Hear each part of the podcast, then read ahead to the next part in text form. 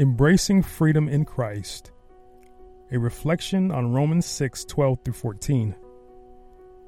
In Romans 6 12 through 14, the Apostle Paul delivers a powerful message about the freedom we have in Christ. These verses remind us that, as believers, we are no longer bound to sin, but are empowered to live a life of righteousness and holiness. Let us explore the profound truth of these verses and how they inspire us to embrace the freedom that comes through our relationship with Jesus Christ.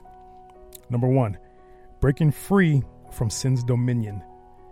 Romans 6:12 begins by urging believers not to let sin reign in their mortal bodies.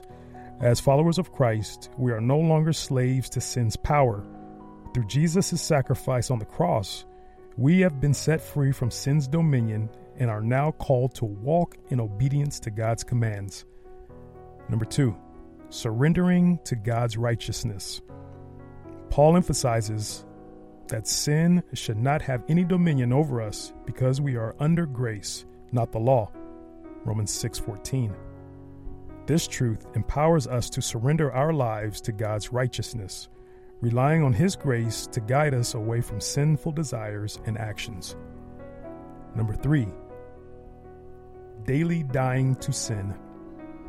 In Romans 6:13, Paul encourages believers to offer themselves to God as instruments of righteousness our journey with Christ involves a daily process of dying to our old sinful nature and allowing the Holy Spirit to transform us into vessels of righteousness. Number four, embracing our new identity in Christ. As Christians, we are no longer identified by our past sins and failures, but by our new identity in Christ.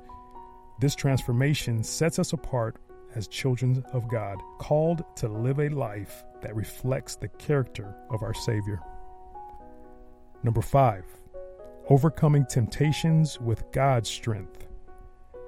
In Romans 6:14, Paul reminds us that sin will not have dominion over us because we are under grace. God's grace empowers us to resist temptations and overcome the allure of sinful behaviors. When we lean on his strength, we find victory over sin's grasp. Number six, cultivating a lifestyle of holiness. The freedom we have in Christ is not a license to indulge in sinful behaviors, but an invitation to embrace holiness. We are called to live a life that honors God, reflecting His love and goodness to the world. Number seven, rejoicing in God's transforming grace.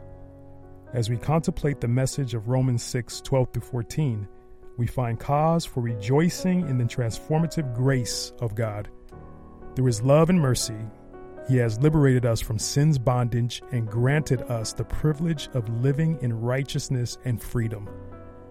Romans 6 12 through 14 serves as a powerful reminder of the freedom we have in Christ. As we surrender to God's righteousness and rely on His grace, we break free from the dominion of sin and embrace a life of holiness and purpose. Let us rejoice in God's transformative work in our lives and strive to walk in the freedom He has provided. May our actions, thoughts, and words be a testament to the glorious freedom found in our Savior Jesus Christ. Thanks for joining us today. Let me ask you a question Do you desire to live in your God given purpose? If so, I believe this 31 day study challenge will help you. Go to numbermyday.com slash 31 days to download the workbook and join us on Substack. That's numbermyday.com slash the number 31 D A Y S.